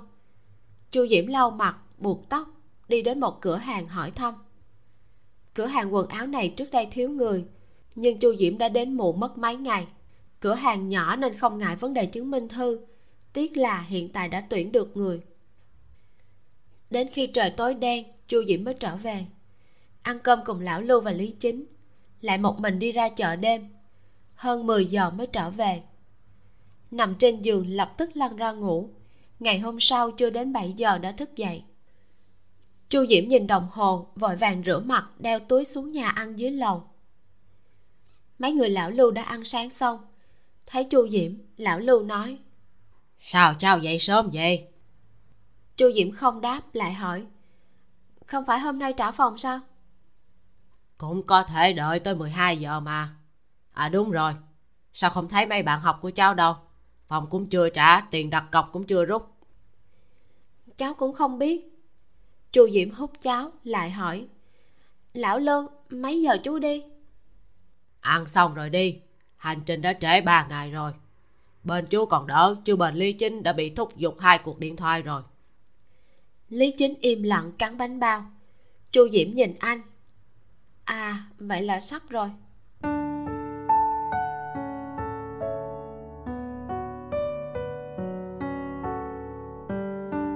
Ăn xong bữa sáng, mấy người tạm biệt ở cửa.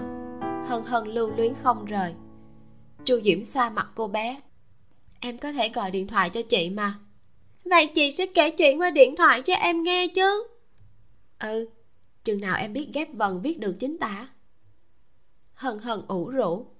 Chu diễm buồn cười nhéo nhéo cô nhóc. Mấy người lớn một đứa trẻ nhanh chóng bước đi xa. Người nọ nhấc hân hân lên. Tiếng cười của cô nhóc vang lên một lúc lâu. Chu diễm đi bộ nửa tiếng tìm một chiếc ghế ven đường ngồi xuống, lấy tất cả tiền trong túi ra, tổng cộng có ba trăm lẻ bốn đồng. Cô rút ra hai trăm, nhìn chằm chằm một lúc lâu, cuối cùng vẫn lắc đầu. Thanh cao không thể làm cơm để ăn, bây giờ vẫn chưa thể trả lại tiền được. Chút tiền này cũng đủ để cho cô về quê, nhưng không biết có tin tức gì về công việc hay không. Chu diễm gọi điện thoại, chị hàng xóm nói với cô chị vẫn đang hỏi việc giúp em, có lẽ phải đợi thêm một tuần nữa. Nhưng mà diễm diễm à hai ngày trước chị trở về nhà cũ. Nghe nói nhà em đã bán rồi, em về thì ở chỗ nào đây? Chu diễm sửng sốt. Quê cô là vùng nông thôn, không khí hoàn cảnh tốt.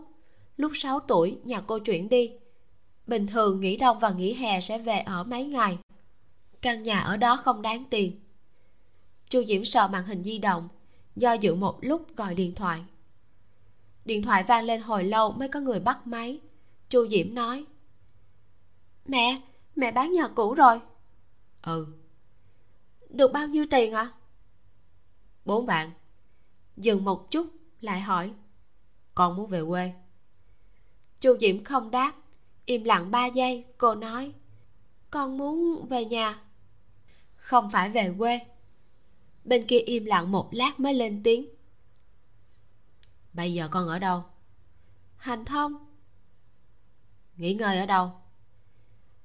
Trước đó gặp được một gia đình tốt bụng còn có anh ba đã gặp bên cầu công. À. Mẹ. Kiếm được tiền học chưa? Chưa ạ. À. chu diễm bên kia gọi cô một tiếng im lặng một giây rồi nói tiếp hôm nay bên mẹ đi tỉnh khác. Xe đang trên đường quốc lộ. Trước khi con khai giảng, bọn mẹ cũng không quay về được. Tự kiếm tiền học đi, kiếm đủ rồi thì quay về trường học. Chu diễm nắm chặt di động, cắn môi. Đường cao tốc, bên trong xe tải. Cuộc điện thoại đã kết thúc từ lâu. Trên xe không ai lên tiếng. Bên cạnh đột nhiên có một chiếc xe con vượt qua. Chú ngô né tránh tức giận mắng quay qua nhìn người bên cạnh mới lên tiếng. Cần gì phải vậy? Bà chu nhắm mắt mệt mỏi xoa mi tâm. Để nó tự tìm cách. Tôi thấy chu diễm rất thông minh. Lão ngô à đi qua đường cao tốc chúng ta tan đi. Hả? Chú ngô suýt lệch tay lái. Nghiêm phương phương luôn im lặng ngồi ở phía sau cũng suýt chút nữa nhảy dựng lên. Bà chu thản nhiên tôi có việc phải đi một chuyến.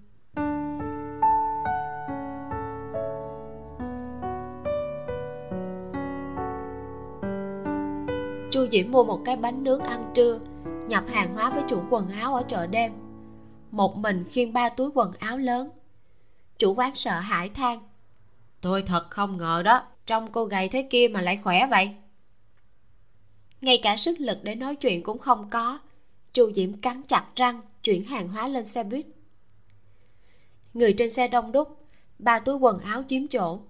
Chu diễm bị người chèn ép đến không thở nổi. Phía sau còn có một người đàn ông đeo kính không ngừng dựa vào người cô. Chu diễm chen sang bên cạnh. Đứng trên xe, cả người cô đổ mồ hôi đầm đìa, cổ cũng đỏ cả lên. Quầy hàng quần áo thay đổi đến chỗ cầu vượt, chu diễm chỉ dám lấy 100 đồng nhập hàng buổi chiều, cô giúp chủ quán bán 10 bộ quần áo. Cùng với quần áo của mình, tổng cộng kiếm được hơn 100 đồng. Người bị phơi nắng, cánh tay bỏng rát. Chu diễm nhờ chủ quán hỏi dùng chỗ thuê phòng giá rẻ. Tối nay tạm thời không tìm được chỗ ngủ. Cô tiếc 60 đồng tiền khách sạn. Chu diễm mua một bát mì xào, lau mồ hôi, quay trở lại bến tàu cả hành thông, cô chỉ quen thuộc với mỗi một nơi này. 6 giờ tối, sau khi ăn xong, người đi dạo ngày càng nhiều. Chu diễm tựa vào cây ký bách ngồi xuống ăn mì. Ngẩng đầu nhìn cây, những cành lá trên cây đã sớm rậm rạp, che nắng hè chói chang cho người. Cô nhìn chữ ký trên tấm biển. Là chữ khải, đã phai màu không ít, gió thổi mài mòn. Nó đã chịu bao nhiêu năm rồi?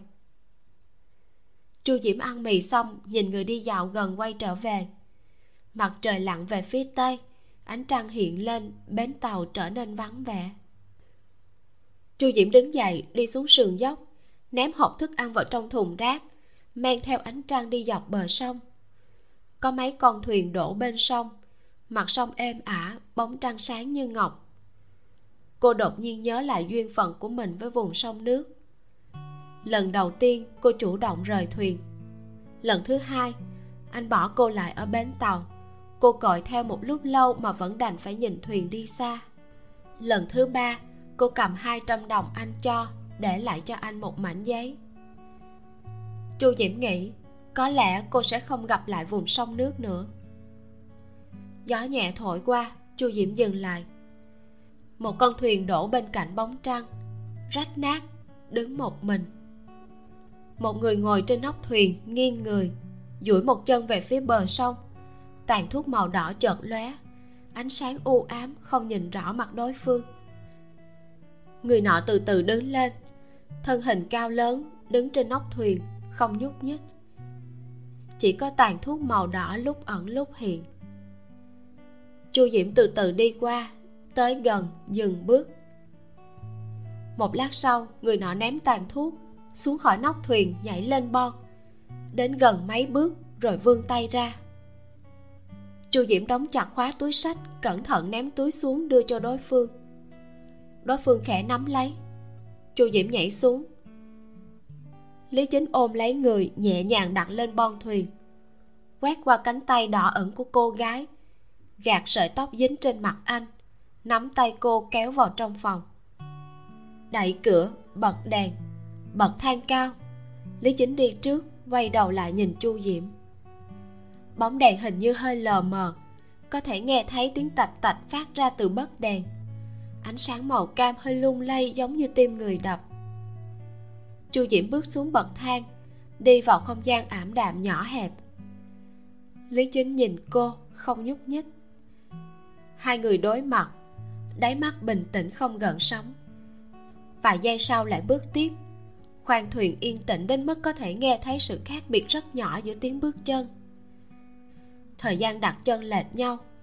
Người trước đi nhanh, người sau đi chậm hơn một chút, nhưng nhanh chóng chồng chéo lên nhau. Đến trước giường dừng lại, bàn tay hai người mới buông ra. Chu diễm cúi đầu, tháo túi sách xuống, khẽ hỏi. Sao anh còn chưa đi? Còn cô, sao lại ở chỗ này? Không ai trả lời. Một lát sau chu diễm bị hở khóa kéo kéo lại lại rớt ra. Anh ăn chưa? Rồi còn cô? Ăn rồi. Ăn gì? Mì sao tay không cẩn thận sượt qua khóa kéo hơi đau. Chu diễm xoa xoa đầu ngón tay. Trong khoang thuyền oi bức không bật quạt điện. Cửa sổ bị vỡ cũng không có gió thổi vào mồ hôi từ thái dương chảy xuống dính trên tóc. Chu diễm lau mồ hôi. Đi tắm trước đi ngủ sớm một chút. Chu diễm gật đầu để túi sách vào phòng ngủ bên trong. Trên sàn nhà đều là dấu chân trên giường và bàn toàn bụi. Ba ngày sửa chữa thuyền công nhân ra ra vào vào khoang thuyền còn bẩn hơn so với trước. Chu diễm lấy quần áo ra. Lý chính đang đun nước trong bếp. Dòng nước chảy ào ào vào ấm anh cúi đầu bật bếp, nghe thấy tiếng động cũng không ngẩng đầu lên nhìn. Chu diễm vào phòng tắm, nhìn đầu ngón tay, chỗ bị khóa kéo sượt qua đã hơi đỏ. Mùi thuốc lá xuất hiện tại chót mũi, dí sát tay phải lên ngửi, mùi thuốc đậm đặc. Nước sôi, lý chính rót nước vào cốc, số nước còn lại để nguyên trong ấm, quay trở về giường nằm lúc sáng câu cá ở đầu thuyền không được một con nào. Buổi trưa ăn chút mì, buổi chiều ngủ một giấc, buổi tối lại lên nóc thuyền hóng gió. Anh nhàn rỗi cả ngày, hiện tại không cảm thấy mệt mỏi một chút nào.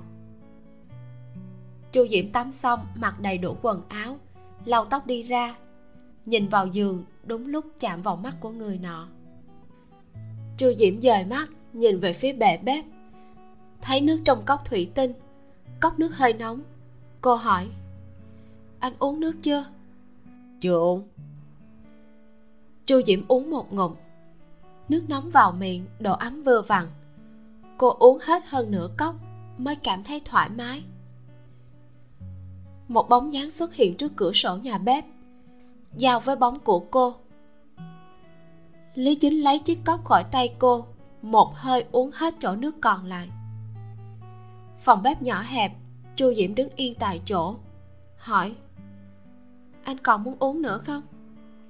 Ừ chu diễm rót cho anh một cốc đầy. Hơi nước nóng hổi. Người phía sau giúp cô vén tóc ra sau tai. Hỏi đã làm gì vậy? Phơi nắng cả một ngày sao? Chu diễm đặt ấm nước xuống đáp kiếm tiền. Lý chính cười lần này kiếm được bao nhiêu? Hơn một trăm. Hơn một trăm là bao nhiêu?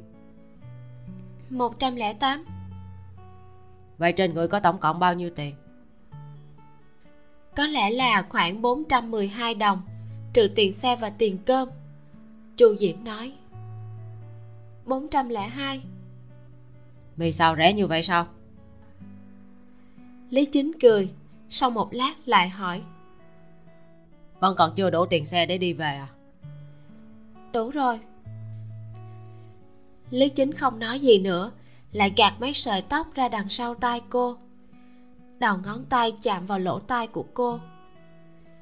Lý Chính cầm cốc, Uống một hơi cạn sạch. Tắt đèn đi ngủ, Trong phòng cũng không quá tối, Có thể thấy được đèn đường. Chu Diễm mơ màng ngủ Vì nóng mà tỉnh dậy. Xoay người mấy lần Nhưng sau đó vẫn không chịu nổi Khẽ tay khẽ chân bật quạt. Tiếng kẹo kẹt vang lên cả đêm. Buổi sáng khi tỉnh dậy cả người chu diễm vẫn nhớp nháp khó chịu. Trời tờ mờ sáng mới hơn 5 giờ.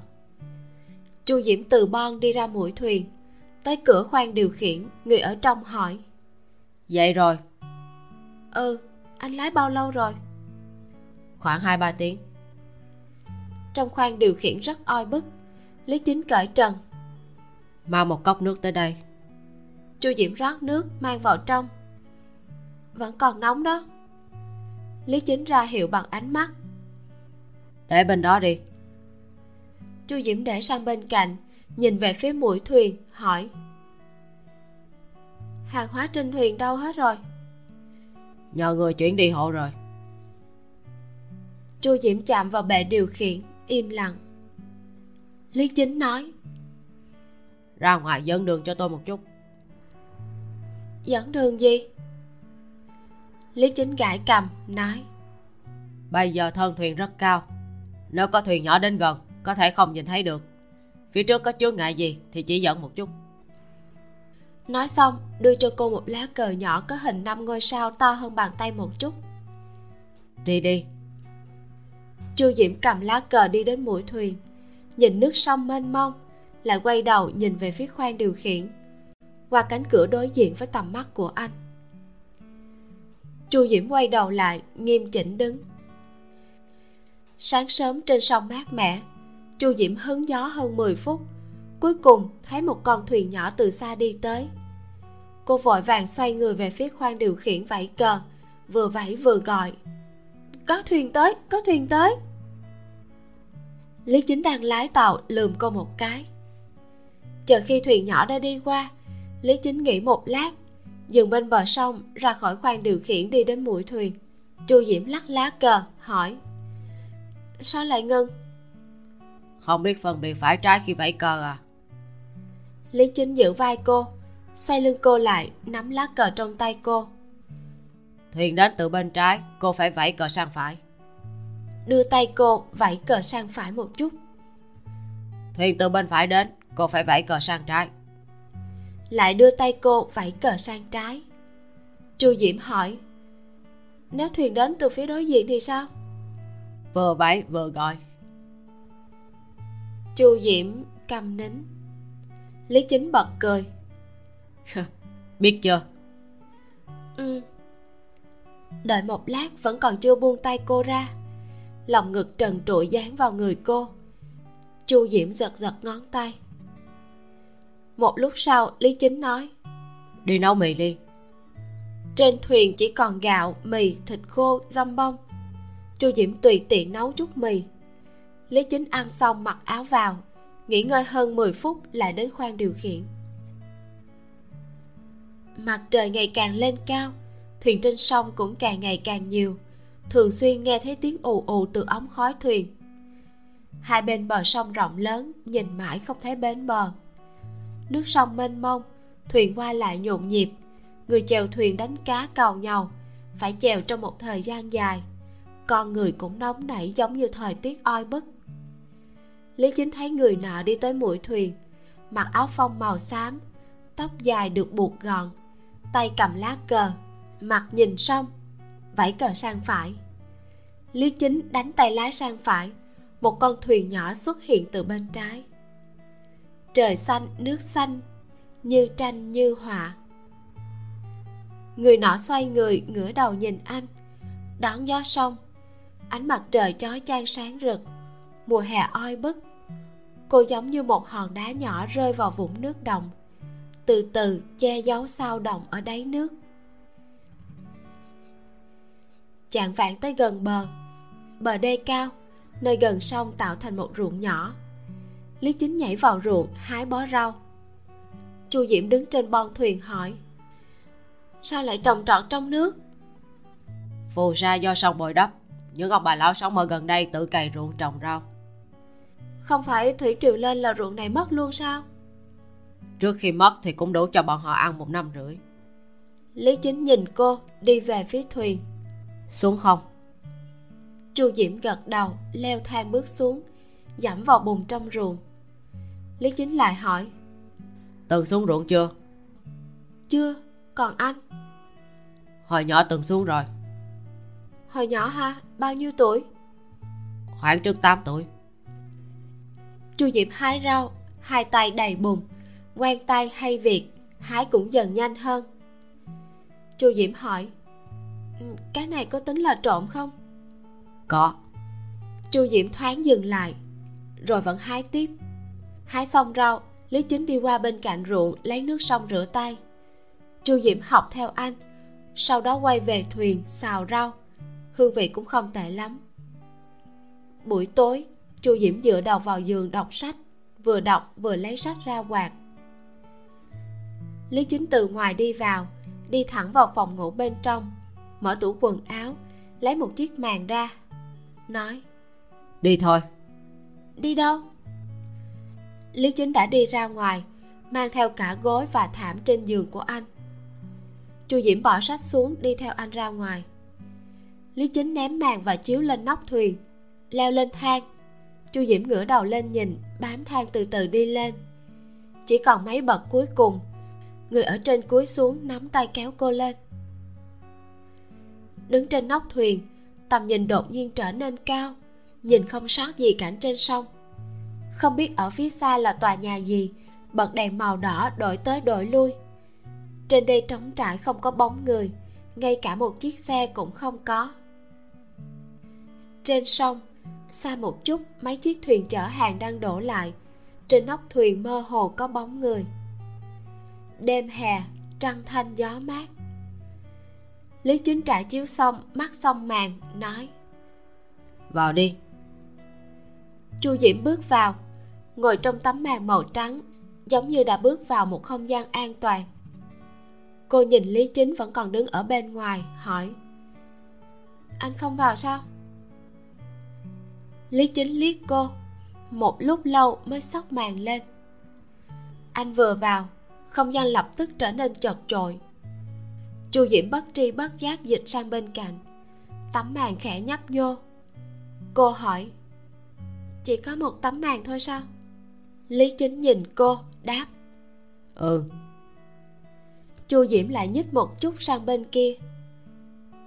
Lý chính nói ngoài trời mát mẻ buổi tối ngủ ở đây. Ừ nhưng mà di động của tôi còn ở bên dưới. Vậy lấy đi. Lý chính lấy điếu thuốc ra hỏi. Không ngại chứ? Chu diễm lắc đầu. Ừ, anh hút đi. Lý chính châm lửa khẽ vén một chút màn lên. Chu diễm sờ màn hỏi. Anh mua cái này bao lâu rồi? Cái này của lão lưu để lại cũng phải mấy năm rồi. Hơi có mùi thế mà anh cũng dùng được sao? Chưa bao giờ dùng. À. Bầu trời đầy sao thời tiết tốt. Chu diễm ngửa đầu nhìn hỏi sao đêm nay lại mát như vậy? Vì sắp có bão rồi. Bão? Không phải sẽ rất nguy hiểm sao? Đến lúc đó không ra khỏi thuyền là được. À, vậy cũng tốt. Lý chính bắn tàn thuốc ra khỏi màn nói mấy ngày nay tiếp tục xuống nước. Cái gì? Bơi chu diễm lập tức nói không cần đâu. Vậy bây giờ tôi đá cô xuống sông nha. Ừ, để để tôi nhờ hân hân dậy là được rồi. Lý chính lại bắn tàn thuốc ra ngoài kẹp một điếu thuốc khác cúi đầu tiện tay bật lửa. Ánh lửa vừa lóe lên rồi lại tắt giống như ánh đèn ở phía xa. Chu diễm ho hai tiếng.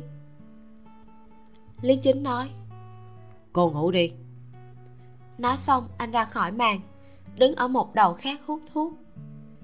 Chu diễm ngồi trong màn ngắm sông. Ánh đèn chợt xa chợt gần. Lúc sáng lúc tối thỉnh thoảng chiếu về phía này nước sông cũng chuyển thành màu đỏ. Lý chính quay lại nói ngủ đi. Ừ anh cũng ngủ sớm một chút. Ừ. Chu diễm nằm xuống nhắm mắt lại. Lý chính hút hết thuốc lại rút ra một điếu tiếng ếch kêu không ngừng. Đêm hè yên tĩnh, không thể che giấu được bất kỳ tiếng động nào. Đã nửa tháng trôi qua, sắp đến giữa tháng 7 một nửa mùa hè vẫn còn chưa trôi qua. Lý chính hút nốt nửa điếu thuốc cuối cùng, xoay người, từ từ đi về phía màn. Nhìn người đang nằm nghiêng, hai mắt nhắm chặt. Anh cởi giày đi vào. Anh ngồi xuống, xoa cầm nhìn bóng lưng của cô. Chùm sáng màu đỏ từ từ bao phủ, chiếu xuống khuôn mặt đỏ rực giống như đang khẽ vuốt ve. Một lát sau, ánh sáng đó lại tới lần nữa, dường như không biết mệt mỏi lặp đi lặp lại. Lý chính cắn môi dưới, đầu lưỡi xuyên qua khe hở giữa môi, ngón tay phải hơi động. Anh vươn tay sờ vào mái tóc đen, vừa chạm vào mái tóc dài từ từ phân tán tóc buông xuống trán cô. Lý chính tiện tay vén ra sau cổ. Khi bàn tay chạm vào cơ thể ấy hơi run rẩy. Lý chính nói xích vào trong đi. Người nằm vẫn không nhúc nhích. Xích vào. Vẫn nằm im. Lý chính cười một lát sau nằm xuống. Không có gối giữa hai người chỉ cách nhau hai bàn tay. Nhìn một lát anh lấy tay quấn tóc, dần dần chìm vào giấc ngủ.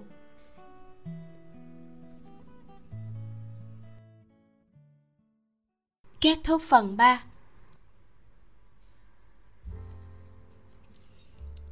các bạn có cảm giác như là vừa được xem một đoạn phim với những hình ảnh thật đẹp và lãng mạn không? Mình thì thật sự có cảm giác như vậy đó. Những hình ảnh như con thuyền rách nát đổ bên cạnh bóng trăng chàng trai vươn tay ra cho cô gái. Dòng sông, cô gái đứng trong ánh mặt trời mùa hè. Ánh sáng đỏ chiếu trên gương mặt của cô gái đang nằm ngủ. Những hình ảnh này thật sự là khiến cho tim của người ta xốn sang mình đã đọc truyện này trước đây. Bây giờ khi ghi âm, mình lại đọc lại một lần. Rồi khi cắt ghép lòng nhạc, mình lại nghe truyện lại một lần nữa. Và cứ mỗi lần như vậy, mình lại phát hiện ra nhiều chi tiết nho nhỏ nhưng mà ý nghĩa bên trong nó, theo cảm nhận của mình, thì lại không nhỏ tí nào. Ví dụ như là đoàn lý chính hỏi, còn chưa đủ tiền xe để trở về? Chu diệm chỉ đáp hai chữ, đủ rồi. Sau đó thì hai người cùng im lặng. Lý chính ván mấy sợi tóc ra sau tay cho chu diệm. Một đoạn ngắn chỉ hai câu nói và một động tác vén tóc thôi, không có lời giải thích nào cả nhưng mà mình cảm thấy cả hai người đều đã hiểu rõ rất là nhiều chuyện. Lý chính đã biết là chu diễm muốn ở bên cạnh anh, và chu diễm cũng đã hiểu anh quan tâm cô. Cô hiểu mình đã thật sự quyến luyến anh, chứ không chỉ đơn giản là muốn dựa dẫm vào anh trong lúc khó khăn. Lý chính là một người đàn ông từng trải. Dựa vào những gì diễn ra ở phần đầu tiên của truyện thì mình có thể đoán được là anh ấy nhất định đã trải qua điều gì đó rất là đau lòng trong quá khứ. Trong khi chu diễm là một cô gái chỉ mới vừa vào đời, tuy không quá ngây thơ nhưng mà cô ấy vẫn chưa từng trải nhiều. Khoảng cách giữa họ rất xa, họ quá khác biệt. Chu diễm đối với lý chính có cả đống e ngại luôn. Lý chính ban đầu cảm thấy chu diễm là một sự phiền phức. Tuy là những tâm tư xa lạ ấy nhanh chóng qua đi giữa họ dần dần xuất hiện những cảm xúc mà chính bản thân họ cũng không ngờ tới. Nhưng vì sự khác biệt quá lớn giữa họ mà mình cảm thấy đôi khi họ e ngại những cảm xúc đó. Vậy chúng ta hãy cùng chờ đợi, xem họ sẽ tiến đến gần nhau hơn như thế nào trong phần sau nha. Xin chào và hẹn gặp lại các bạn. Để ủng hộ kênh, quý vị có thể để lại bình luận cũng như chia sẻ hoặc có thể ủng hộ tài chính trực tiếp về các địa chỉ đã được ghi ở phần mô tả.